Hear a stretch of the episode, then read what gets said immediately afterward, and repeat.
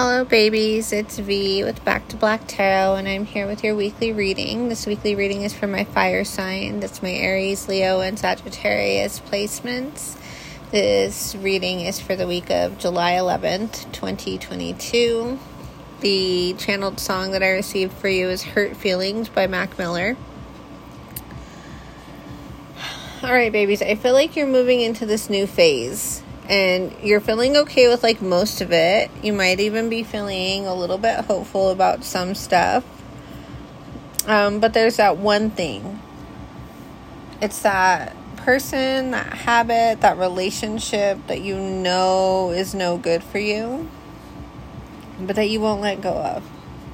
It's almost like an addiction for you in the sense that you have kind of become dependent on it. You can't just walk away from this. Spirit is saying to take the next step now, babies. There's a pattern here. This pattern that keeps repeating, and you are the only one who can stop it.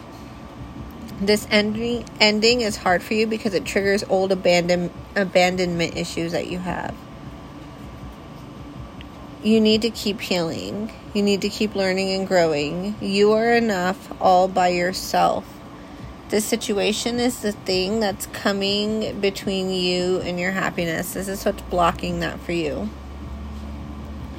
There's a lot of talk without substance going on around you, I feel like. Like, don't count on or plan around anybody this week.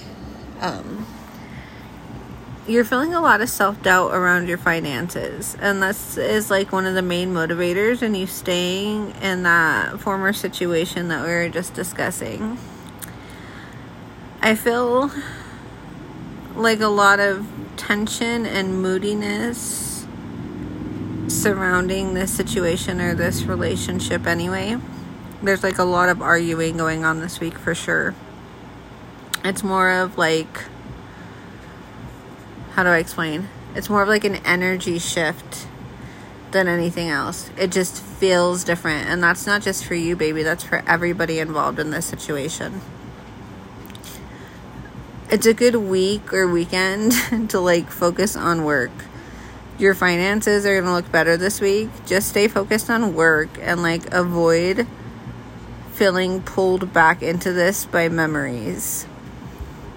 I hate to say it, babies, but I'm getting heavy other woman energy here. I don't know if that's in your personal relationship. I don't know if you're talking to somebody new and you're the other woman and you don't know it yet. Like I don't know what it's about, but I'm getting heavy other other woman energy.